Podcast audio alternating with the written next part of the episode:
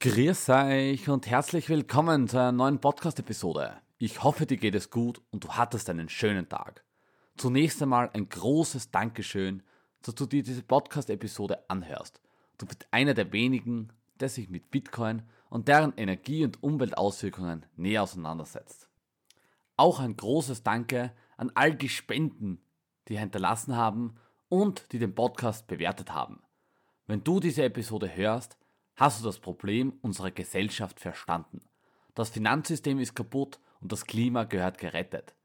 Bitcoin ist eine Revolution und verändert die Welt zu einem besseren Ort. Für alle die, die es nicht wissen, ich bin der Sebi und begrüße dich ganz von Herzen zu dieser Episode.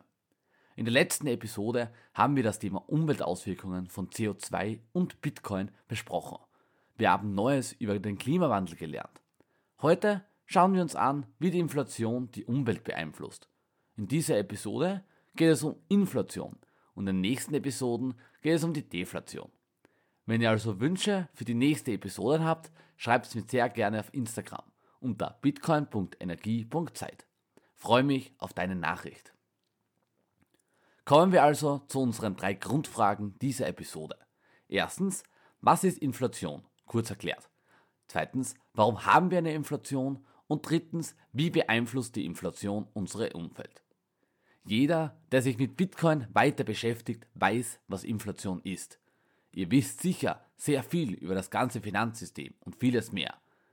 Solltet ihr das nicht wissen, lest unbedingt den Bitcoin-Standard. Das ist eine sehr große und gute Empfehlung.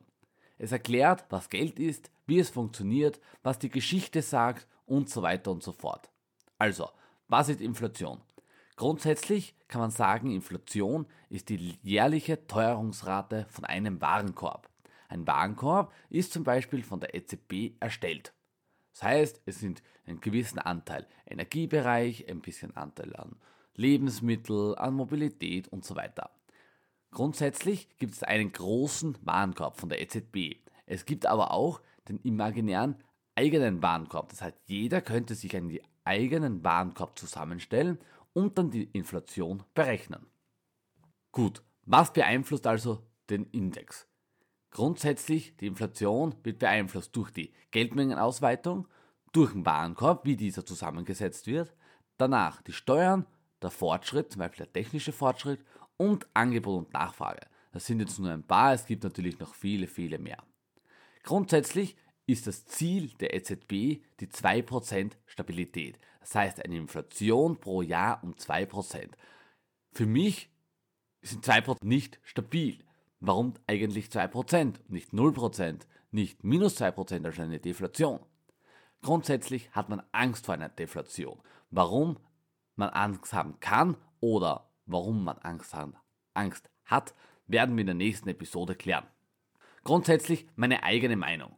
Kurz gefasst lässt sich die Inflation immer auf Gelddrucken zurückzuführen. Viele sagen auch durch die Krise, durch den Krieg und so weiter.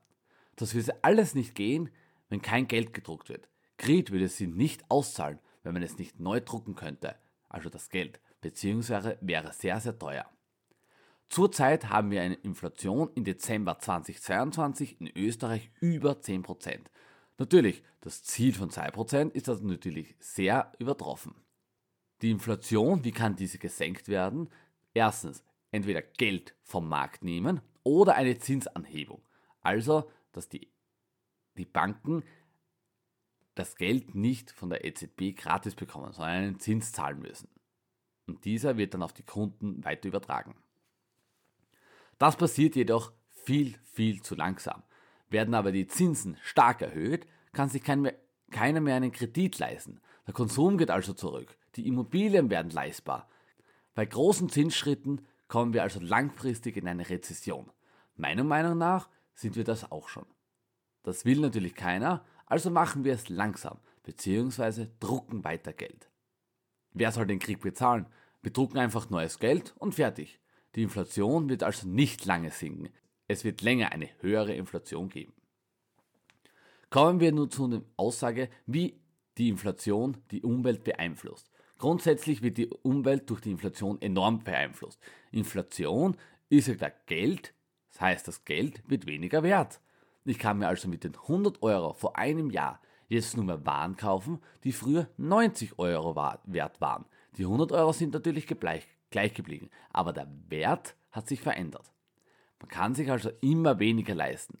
Die Inflation bringt Leute das Geld mehr rauszuschmeißen. Warum auch? Es gibt keine Zinsen mehr, beziehungsweise sie sind sehr, sehr niedrig. Ich bekomme also für mein Geld auf der Bank nichts und gebe also, bevor es weniger wird, durch die Inflation schnell aus. Der Konsum wird also enorm angekurbelt. Jedes Jahr ein neues iPhone. Nicht reparieren, sondern gleich neu kaufen. Eine neue Kleidung. Warum nicht? Na, Auto? Ja, sicherlich haben wir ein Auto. Es gibt keinen Anreiz mehr zu sparen. Das Geld geht also in die Wirtschaft. Für die Wirtschaft gut, für die Umwelt sehr schlecht. Das Konsumverhalten ist also extrem angekurbelt worden durch die Umwelt. Die Technologie wird ja grundsätzlich immer besser und billiger.